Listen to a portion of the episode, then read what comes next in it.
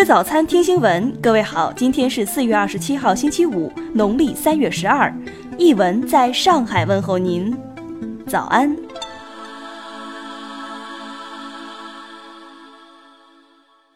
首先来关注头条消息。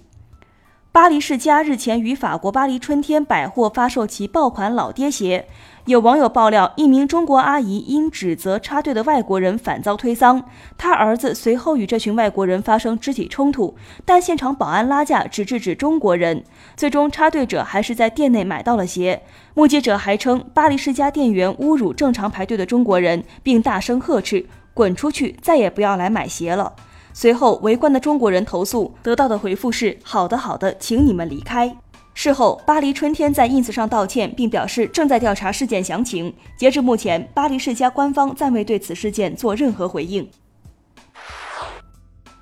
听新闻早餐知天下大事。日前，美国两战机被曝飞进广东沿海，对此，国防部回应，有关情况均在中国军队的掌握中，解放军将坚定不移捍卫国家主权安全。鸿茅药酒二十六号发布企业自查整改报告，表示目前已按照要求停播全部广告，并称按照药品说明书的用法用量是安全的。昨天，人民空军出动轰六 K 等多型多架战机，编队飞越宫古海峡和巴士海峡，实施了绕岛巡航训练课题。财政部二十六号表示，一到三月，全国国有控股企业经济运行态势良好，利润总额达七千一百一十点四亿元。昨天中午，长征十一号固体运载火箭将珠海一号五颗卫星精确送入预定轨道，一箭五星发射任务取得圆满成功。二十六号，国防部透露，在充分考虑保密要求、严格保密管理的前提下，对手机和网络使用管理适度放宽，防范失泄密问题需要综合施策，不能简单的一禁了之。商务部近日表示，将进一步降低进口商品总体税率水平，降低汽车和部分日用消费品进口的关税。最高检日前发布通知，开展监督维护在押人员合法权益专项活动，依法监督打击牢头狱霸和体罚虐待违法等行为。接下来关注国际方面的消息。据韩联社消息，韩朝首脑会谈将于当地时间二十七号上午十点三十分开始，韩朝首脑将在板门店军事分界线植树，并在会谈结束后签署协议。土耳其外交部日前发布声明称，俄土伊三国外长拉夫罗夫、恰武什奥卢、扎里夫二十八号将于莫斯科举行续调解问题会晤。当地时间二十五号，为期两天的叙利亚问题国际会议闭幕，与会各方同意二零一八年共同出资四十四亿美元，用于叙利亚人道主义援助。据日本共同社报道，日本自民党干事长二阶俊博二十六号启程前往俄罗斯进行访问。据俄罗斯卫星网报道，美国政府代表进入俄驻西雅图领事馆封闭官邸大楼内。俄罗斯大使馆称，美国这一行动是粗暴违反外交关系公约。当地时间二十五号，伊朗总统鲁哈尼发表讲话，再次强调伊朗将不会接受任何对伊核协议进行的改动。莫斯科郊外的飞行控制中心二十六号表示，三月与国际空间站对接的进步 MS 零七货运飞船脱离轨道，其在稠密大气层中未烧尽部分已坠落于太平洋的非通航区。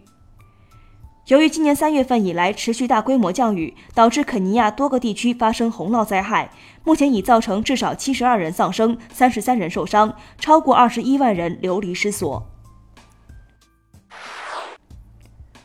下面来关注社会民生方面。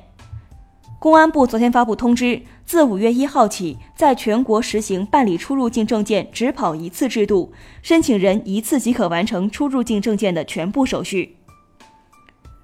发改委昨天透露，新一轮成品油调价窗口今天凌晨开启，汽油、柴油每吨分别上调二百五十五元、二百四十五元，加满一箱九十二号汽油将多花约十元。二十六号，上海迪士尼度假区迎来了乐园的第七个主题园区——迪士尼皮克斯玩具总动员主题园区全新开幕。近日，江苏南京一辆轿车将一辆电动车顶行十多米，导致骑电动车女子身亡。警方通报称，轿车司机捡拾掉落手机导致车辆失控，司机曾是民警，因受贿被双开。日前，四川遂宁一男子未通过科目三考试，爬上驾校楼顶欲跳楼。男子称没通过考试，感觉很委屈，希望能重考。民警对其劝解，男子最终从楼顶下来。再来关注文化体育方面，二十六号，瑞典足协官方宣布，铁定不会征召伊布，这也意味着奉先不会参加今年夏天在俄罗斯举办的世界杯。皇马后卫卡瓦哈尔因伤将缺阵两到三周的时间，他将无缘出战下周与拜仁的欧冠半决赛次回合比赛。有“现代水墨之父”之称的台湾画家刘国松，二十六号正式受聘担任上海视觉艺术学院当代水墨艺术研究院院长。重庆首个以古生物化石为主题的国家地质公园——重庆綦江国家地质公园，将于二十八号正式对外整体开放。以上就是今天新闻早餐的全部内容，请微信搜索 xwzc 零二幺，也就是新闻早餐拼音首字母再加数字零二幺。如果您觉得节目不错，请在下方拇指处为我们点赞。一日之计在于晨，新闻早餐不能少，咱明天不见不散。